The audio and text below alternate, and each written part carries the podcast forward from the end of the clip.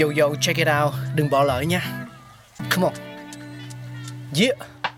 Thankful we got con người sáng tạo mà sống dồi dào tình tuổi trời sao vương cao là tích tắp phát minh đầy ắp xây đắp tương lai có một không hai nhưng liệu có ai còn nhớ dùng Xin được gửi lòng biết ơn vô hạn đến những con người không ngừng sáng tạo, mang đến những phát minh mới thay đổi cuộc sống. Thankful we got.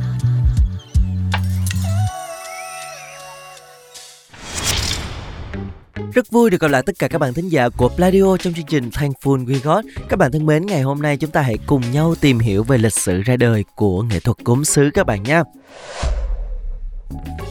Có thể nói đồ gốm sứ từ lâu đã vô cùng quen thuộc trong đời sống thường nhật của người dân Việt Nam. Trong mỗi gia đình, mỗi đình, chùa hay thậm chí là mỗi văn phòng làm việc thì đều luôn có sự xuất hiện của những sản phẩm gốm sứ. Vậy thì đồ gốm sứ đã có từ khi nào?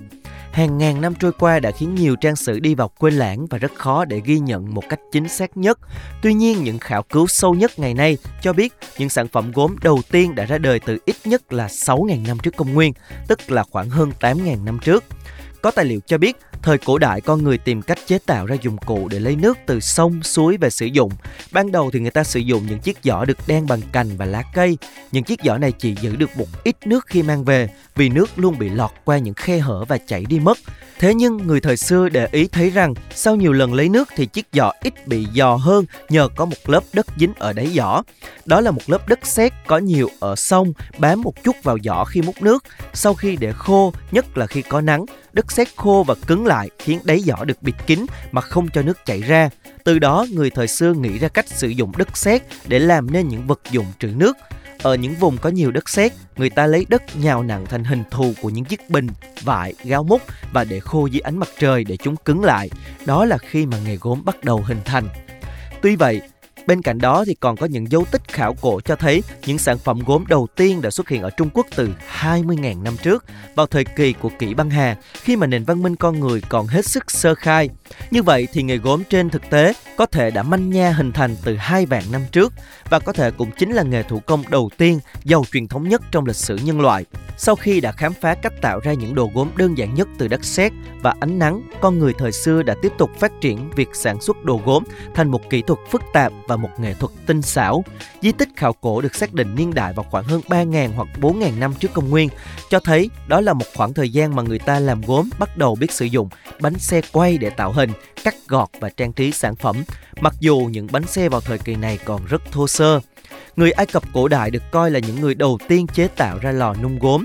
Thay vì chỉ dùng ánh mặt trời, người ta phát hiện ra rằng sử dụng nhiệt độ cao của lửa trong lò nung mang lại hiệu quả cao hơn nhiều.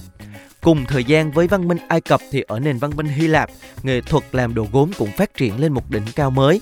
Các sản phẩm gốm của người Hy Lạp rất là tinh xảo, sản phẩm của họ thường là những chiếc bình nung với họa tiết đa phần là những hình ảnh kể về những câu chuyện trong thần thoại.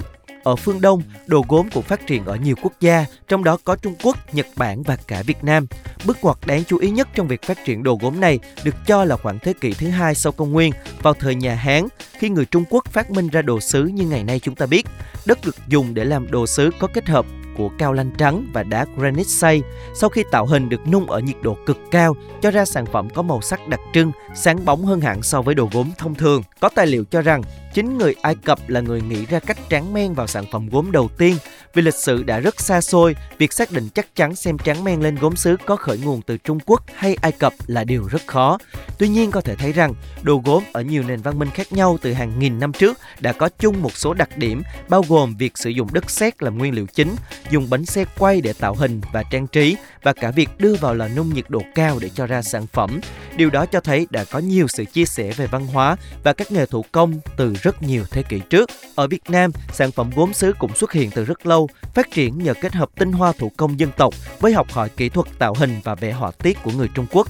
Riêng làng gốm Bát Tràng đã ra đời từ hơn 600 năm trước và ngày nay trở thành một trong những làng nghề nổi tiếng nhất về gốm sứ. Cảm ơn các bạn đã lắng nghe. Hẹn gặp lại các bạn ở những tập tiếp theo.